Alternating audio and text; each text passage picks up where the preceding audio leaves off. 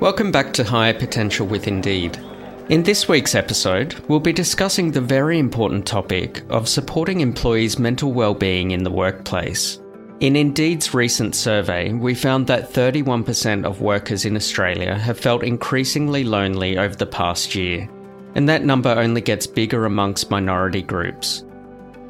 To create a truly inclusive workplace, now and in the future, is to get human.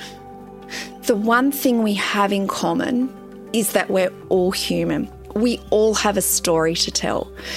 We're all vulnerable at times. To have the courage, the curiosity, and the desire to ask questions, listen to what our colleagues are telling us, and connect on that level, I think is what's needed.